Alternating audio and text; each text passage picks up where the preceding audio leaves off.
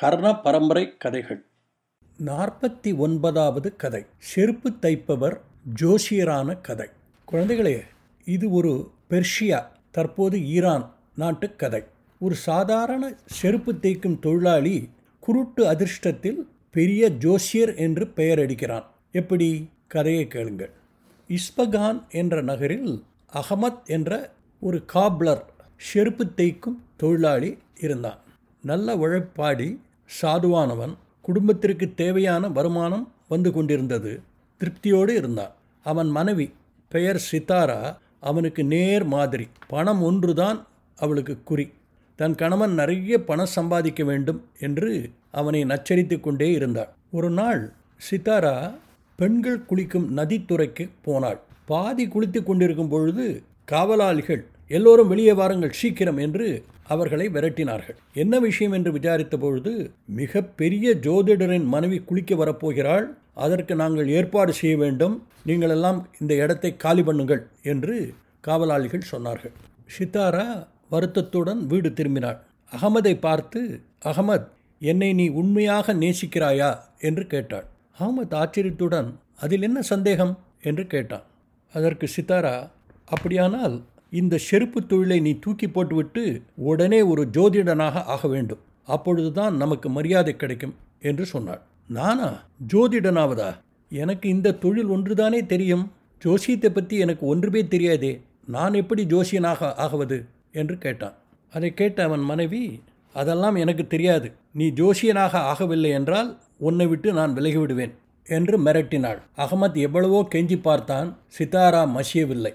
தலைவிதியே என்று குழப்பத்துடன் வீட்டை விட்டு வெளியே வந்தான். கடைத்தெருவுக்கு போய் பனிரெண்டு ராசி கட்டங்கள் போட்ட ஒரு பலகையை வாங்கினான். அதோடு ரெண்டு மூன்று கனமான புஸ்தகங்களையும் வாங்கி கொண்டான். குளிக்கும் துறைக்கு எதிரே உள்ள நடைபாதையில் ஒரு விரிப்பை விரித்தான். ராசி கட்டத்தை தன் முன்னால் வைத்து என்னால் நடந்தது நடப்பது நடக்கப் போகிறது எல்லாவற்றையும் ஜோதிட சாஸ்திரப்படி துல்லியமாக சொல்ல முடியும். வாருங்கள் உங்கள் பிரச்சனைகள் என்ன என்று என்னிடம் சொல்லுங்கள். அதற்கான தீர்வை நான் சொல்கிறேன் என்று உரத்த குரலில் கூவினான் அந்த வழியாக சென்றவர்கள் செருப்பு தைத்து கொண்டிருந்தவன் எப்பொழுது ஜோசியனானான்? என்று அவனை கேலியாக பார்த்து கொண்டு அவனை லட்சியம் பண்ணாமல் மேலே நடந்து சென்றார்கள். இரண்டு நாட்கள் ஆயிற்று ஒரு வறுமடியும் கிடைக்கவில்லை. தெரிந்த தொழிலை விட்டுவிட்டு தெரியாத தொழிலை எடுத்துக்கொண்டால் இதுதான் பலன் என்று தன்னையே நொந்து கொண்டு என்ன பண்ணுவது என்று தெரியாமல் உட்கார்ந்து கொண்டிருந்தான் அந்த ஊரில் ஒரு கொல்லர் இருந்தார். அவர் அரசருக்கும் அரசிக்கும் நகைகள் செய்து கொடுப்பவர். அரசியாரின் ஆணைப்படி ஒரு நெக்லஸ் செய்து கொண்டிருந்தார். அதில் வைக்க ஒரு விலை உயர்ந்த வைரக்கல்லை ராணியார் கொல்லரிடம் கொடுத்து வைத்திருந்தார். இரண்டு நாட்களாக அந்த கல் காணவில்லை. கொல்லருக்கு பயம் வந்துவிட்டது. திருட்டு போய்விட்டது என்று அரசரிடம் போய் சொன்னால் அவர் நிச்சயம் நம்ப மாட்டார். நான் தான் திருடி விட்டேன் என்று என் தலையை சீவி விடுவார். நான் இப்பொழுது என்ன செய்வது என்று கவலையுடன் நிறைய இடங்களில் தேடி பார்த்தார். நெக்லஸை செய்து முடித்து ராணியிடம் கொடுப்பதற்கு இன்னும் இரண்டு நாள் தான் இருந்தது. யாராவது உதவிக்கு வரமாட்டார்களா என்ற குழப்ப மனநிலையில் அவர் இருந்தபொழுது அவருக்கு திடீரென்று நம்முடைய புது ஜோசியர் ஞாபகம் வந்தது. அவன் பழைய தொழிலை பற்றி நாம் ஏன் கவலைப்பட வேண்டும்? ஒருவேளை அவன் நமக்கு உதவி செய்யலாம் என்று நினைத்து அகமது உட்கார்ந்த இடத்திற்கு வந்தார். அகமதிடம் தன்னுடைய நிலைமையை விளக்கி இன்னும் ஒரு நாளில் அந்த வைரக்கல் கிடைக்கவில்லை என்றால் அரசருடைய தண்டனை பயங்கரமாக இருக்கும். அதனால் அகமத் எப்படியாவது அந்த கல் இருக்கும் இடத்தை ஜோசியத்தின் மூலம் தெரிந்து சொல்ல வேண்டும் என்று கேட்டுக்கொண்டார். மேலும் அதற்காக எவ்வளவு சன்மானம் வேண்டுமானாலும் தான் கொடுப்பதற்கு தயார் என்றும் சொன்னார். இதை கேட்ட அகமது உண்மையிலேயே ஆடி போய் உட்கார்ந்து விட்டான். அடக்கடவுளே இந்த கஷ்டமான கேள்விக்கு நான் எப்படி பதில் சொல்வேன்? இதிலிருந்து நான் எப்படி தப்புவது? கொஞ்சம் டைம் கேட்போம். அதற்குள் இந்த இடத்தை விட்டு ஏன் இந்த ஊரை விட்டே ஓடிவிடலாம்? என்று ஒரு தீர்மானத்திற்கு வந்தான். அகமத் கொல்லரை பார்த்து ஐயா உம்முடைய கேள்வி கடினமானது. நான் நிறைய கணக்குகள் போட வேண்டும். அதற்கு எனக்கு அவகாசம் தேவை. நாளை காலையில் வாரும். நான் உமக்கு பதில் சொல்கிறேன் என்று சொல்லி அவரை அனுப்பி வைத்தான். கொஞ்ச நாழிகை மனதிற்குள்ளேயே புலம்பிக் கொண்டிருந்தான். நாளைக்கு எல்லோருக்கும் தெரியும் நான் ஒரு போலி ஜோசியன் என்று. எனக்கு ஒரு பெரிய அவமானம் காத்து கொண்டிருக்கிறது. இதற்கெல்லாம் காரணம் என்ன? என்னுடைய மனைவியின் பேராசைதானே? என்று நினைத்து உரத்த குரலில் ஏ பெண் பிசாசே நீ ஒரு இரத்த காட்டேரி பாலவினத்தில் வாழும் பூதத்தை விட மோசமானவள். உன்னால் ஆண் வர்க்கத்திற்கே அவமானம் என்று உரத்த குரலில் பேசினான். இவனுடைய கத்தலை கேட்ட பெரும்பான்மையோருக்கு அவன் ஏன் இப்படி கத்துகிறான் என்று புரியாமல் அங்கிருந்து நகர்ந்து சென்றார்கள். ஆனால் அந்த கூட்டத்தில் இருந்த ஒரே ஒரு பெண்மணிக்கு மாத்திரம் இவனுடைய வார்த்தைகள் ஒரு பயத்தை உண்டு பண்ணிவிட்டன. அந்த பெண்மணி கொல்லன் மனைவியினுடைய வேலைக்காரி. உண்மையிலேயே அந்த வைரக்கல்லை திருடியது கொல்லனுடைய மனைவிதான். வேலைக்காரி நேரே வீட்டிற்கு சென்று தன் எஜமானியை பார்த்து அம்மா உங்களுக்கு ஆபத்து வந்து கொண்டிருக்கிறது. உங்கள் கணவர் புது ஜோசியரை பார்த்தார். அவரும் நாளைக்கு வருவதாக சொல்லி ஏதோ கணக்கு போட்டு ஒரு பெண்மணிதான் திருடியிருக்கிறாள் என்று உரத்த குரலில் சொன்னார். நீங்கள் உடனே அவரை போய் சந்திப்பது நல்லது என்று சொன்னார் கொல்லன் மனைவியும் நேராக அகமத் இருக்கும் இடம் சென்று அவன் காலில் விழுந்து ஜோசியரே என்னை காப்பாற்றுங்கள். உங்களுக்கு நடந்ததெல்லாம் தெரியும் என்பது இப்பொழுது எனக்கு தெரிந்துவிட்டது என்று சொன்னாள். அகமதுக்கு குழப்பமாக இருந்தது. ஆனால் உள் மனதில் ஏதோ தன் பக்கம் அதிர்ஷ்ட காற்று வீசுகிறது என்று உணர்ந்து கொண்டார் கொல்லன் மனைவியை பார்த்து எழுந்திரமா உன்னை நிச்சயம் காப்பாற்றுகிறேன். எனக்கு எல்லாம் தெரியும். இருந்தாலும் உன் வாயாலேயே கேட்க நான் ஆசைப்படுகிறேன். சொல்லு என்ன நடந்தது? கொல்லன் மனைவி சொன்னாள் ஐயா என்னுடைய கணவர் என்னை ரொம்ப கொடுமைப்படுத்தி கொண்டிருக்கிறார். அவரை பழி வாங்குவதற்காக இந்த வைரக்கல்லை நான் தான் திருடி வைத்துக் கொண்டேன். இப்பொழுது உங்களுக்கு உண்மை தெரிந்துவிட்டது இதை நீங்கள் அவரிடம் நாளை சொல்லப் போகிறீர். உண்மை தெரிந்த என் கணவர் என்னை நிச்சயம் கொன்று போட்டு விடுவார். தயவு செய்து என்னை காப்பாற்றுங்கள் என்று கெஞ்சினாள். மனதளவில் அகமது இப்பொழுது ஆகாயத்தில் பறந்து கொண்டிருந்தான். தன்னுடைய அதிர்ஷ்டத்தை அவனால் நம்ப முடியவில்லை. கொல்லன் மனைவியை பார்த்து கவலையை விடு. உன்னை நான் நிச்சயம் காப்பாற்றுகிறேன். நீ இப்பொழுது வீட்டுக்கு போய் அந்த வைரக்கல்லை உன்னுடைய கனவினுடைய தலையணைக்கு அடியில் வைத்துவிடு. மற்றதை நான் பார்த்துக்கொள்கிறேன் என்று அவளை வழி அனுப்பினான். கொல்லன் மனைவியும் தான் கொண்டு வந்திருந்த நூறு தங்க நாணயங்களை அகமது முன்னால் வைத்து ஐயா இதை என்னுடைய காணிக்கையாக ஏற்றுக்கொள்ளுங்கள் என்று சொல்லி அவனிடமிருந்து விடைபெற்று சென்றார். மறுநாள் காலை கொல்லர் வந்தார். அகமத் அவரிடம் அவர் வீட்டிற்கு கூட்டிக் கொண்டு போக சொன்னார். இருவரும் வீட்டுக்கு சென்றார்கள். மந்திரங்கள் சொல்வது போல் பாவனை செய்து கொல்லருடைய படுக்கை அறைக்கு சென்று அங்கு இருக்கும் தலையணையை தூக்கி பார்க்க சொன்னார். ஆச்சரியம் திருட்டு போன வைரக்கல் அங்கே மினுமினுத்து கொண்டிருந்தது. கொல்லருக்கு சந்தோஷம் தாங்க முடியவில்லை. அகமத்தை கட்டிப்பிடித்து கொண்டு ஐயா நீர்தான் கண்கண்ட கடவுள். என் உயிரை காப்பாற்றியிருக்கிறீர். நன்றி நன்றி என்றார். கொல்லர் அகமதை பார்த்து ஐயா இந்த வைரக்கல்லை திருடியது யார் என்று சொல்ல முடியுமா? என்று கேட்டார். அகமத் சொன்னான் கொல்லரே வைரக்கல்லை தேடி கொடுங்கள் என்றுதானே நீர் கேட்டீர்? திருடனை கண்டுபிடிங்கள் என்று கேட்கவில்லையே. நாம் கேட்கும் கேள்விக்கு மட்டும்தான் ஜோசியத்திலிருந்து பதில் கிடைக்கும். உம்முடைய பொருள் கிடைத்து உமடைய உயிர் தப்பியது. திருடனை பற்றி கவலைப்படாதேயும் என்று சொல்லி அங்கிருந்து கிளம்ப தயாரானான். கொல்லரும் இருநூறு தங்க நாணயங்கள் அடைந்த ஒரு பையை அகமத் கையில் கொடுத்து தன்னுடைய நன்றியை தெரிவித்துக் கொண்டார். முன்னூறு தங்க நாணயங்களோடு வீடு திரும்பிய அகமத் தன்னுடைய மனைவியிடம் பணப்பையை கொடுத்து திருப்திதானே? இப்பொழுது இந்த பணத்தை வைத்து நாம் வேறு ஒரு ஊருக்கு சென்று பிழைத்துக் கொள்ளலாம் என்று சொன்னான். சித்தாரா விடுவதாக இல்லை. இது ஒரு நல்ல ஆரம்பம். இதே தொடரட்டும் என்று சொல்லிவிட்டு அங்கிருந்து கிளம்பிவிட்டார் தன் மனைவியை எப்படி சமாளிப்பது என்று அவமதுக்கு புரியவில்லை. பேசாமல் இருந்தான். இதற்கிடையில் கொல்லர் அகமத் ஜோஷியனுடைய பிரதாபங்களை ஊர்பூராக சொல்லி தம்பட்டம் அடித்துக் கொண்டிருந்தார். இது அந்த ஊர் அரசரின் காதில் விழுந்தது. அகமத்தை பார்க்க வேண்டும் என்று சொல்லி அனுப்பினார். என்ன ஆபத்து வரப்போகிறதோ என்று பயந்து கொண்டே அகமத் அரசரை பார்க்க சென்றான். அரசர் அரண்மனை தோட்டத்து புல்வெளியில் ஓய்வெடுத்துக் கொண்டிருந்தார். அங்கே ஒரு தத்துக்கிளியை பிடிக்க முயன்றார்.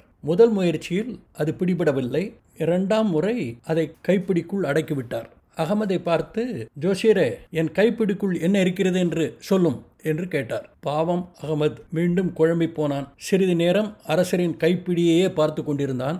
மெல்ல மெல்ல உதட்டுக்குள் முணுமுணுத்தான். முதல் முறை ஏதோ தப்பித்தாகிவிட்டது. ஆனால் இப்பொழுது அரசனின் கைப்பிடி தப்புவது சுலபம் இல்லை. இதை கேட்ட அரசர் மகிழ்ச்சியுடன் துள்ளினார். சரியாக பதில் சொன்னீர். முதல் தடவை அந்த தத்துக்களி என்னிடமிருந்து தப்பித்து விட்டது. இரண்டாம் முறை மாட்டிக்கொண்டது இதை எப்படி நீர் கண்டுபிடித்தீர்? என்று சொல்லி அகமதுக்கு வெகுமதிகள் கொடுத்து தன்னுடனேயே இருக்கும்படி உத்தரவு போட்டார். அப்பொழுது அந்த ஊர் மந்திரி அங்கு வந்து அரசே நம்முடைய கஜானாவிலிருந்து தங்கம் மற்றும் நகைகள் அடங்கிய நாற்பது பெட்டிகள் திருட்டு போய்விட்டன. இவைகளை திரும்பி மீட்கவில்லை என்றால் நம்முடைய நிதி நிலைமை ரொம்ப மோசமாகிவிடும் என்று சொன்னார். இதை கேட்ட அரசர் மந்திரியாரே கவலையை விடும். இதோ நம்முடைய ஜோசியர் அகமது இருக்கிறார். அவர் கண்டுபிடித்து கொடுப்பார் என்று சொல்லி அகமது இதை யார் திருடியிருப்பார்கள்? என்று கேட்டார். இந்த கேள்வியை கேட்ட அகமத் ஸ்தம்பித்து போய்விட்டான். என்ன சொல்வதென்றே தெரியவில்லை. மந்திரியார் சொன்ன நாற்பது பொட்டிகள் என்பது மாத்திரம் அவன் நினைவுக்கு வந்தது. அரசரை பார்த்து அரசே இது ஒரு தனி மனிதன் செய்த திருட்டு அல்ல. இந்த திருட்டில் நாற்பது பேர்கள் ஈடுபட்டிருக்கிறார்கள் என்று சொன்னார். அரசர் சொன்னார் சரி யார் அவர்கள்? என்னுடைய தங்கம் நகைகள் எங்கே போயிற்று? என்று கேட்டார். அகமத் அரசரை பார்த்து அரசே இந்த கேள்விகளுக்கு நான் பதில் சொல்ல வேண்டுமென்றால் நான் நிறைய கணக்குகள் போட வேண்டும். அதற்கு எனக்கு நாற்பது நாட்கள் தேவை என்று சொன்னார். அரசர் அகமது உனக்கு நாற்பது நாட்கள் அவகாசம் தருகிறேன். நாற்பத்தோராவது நாள் திருடனையும் என்னுடைய நகைகளையும் நீ ஒப்படைக்க வேண்டும். தவறினால் உன் தலை உன்னுடைய உடலில் இருக்காது என்று சொல்லி அவனை அங்கிருந்து அனுப்பினார். வீடு திரும்பிய அகமத் தன்னுடைய பரிசு பொருட்களை சித்தாரிடம் கொடுத்து உன்னுடைய பேராசை இப்பொழுது என்னை ஷாவு நிலைக்கு கொண்டு வந்து விட்டது என்று சொல்லி அரண்மனையில் நடந்த விவரங்களை சொன்னான். கணவன் மேல் கொஞ்சம் கூட பரிதாபப்படாமல் சித்தாரா பரிசு பொருட்களை வாங்கி கொண்டு நீ எல்லாம் சமாளித்து விடுவாய் என்று சொல்லி அங்கிருந்து கிளம்பினாள்.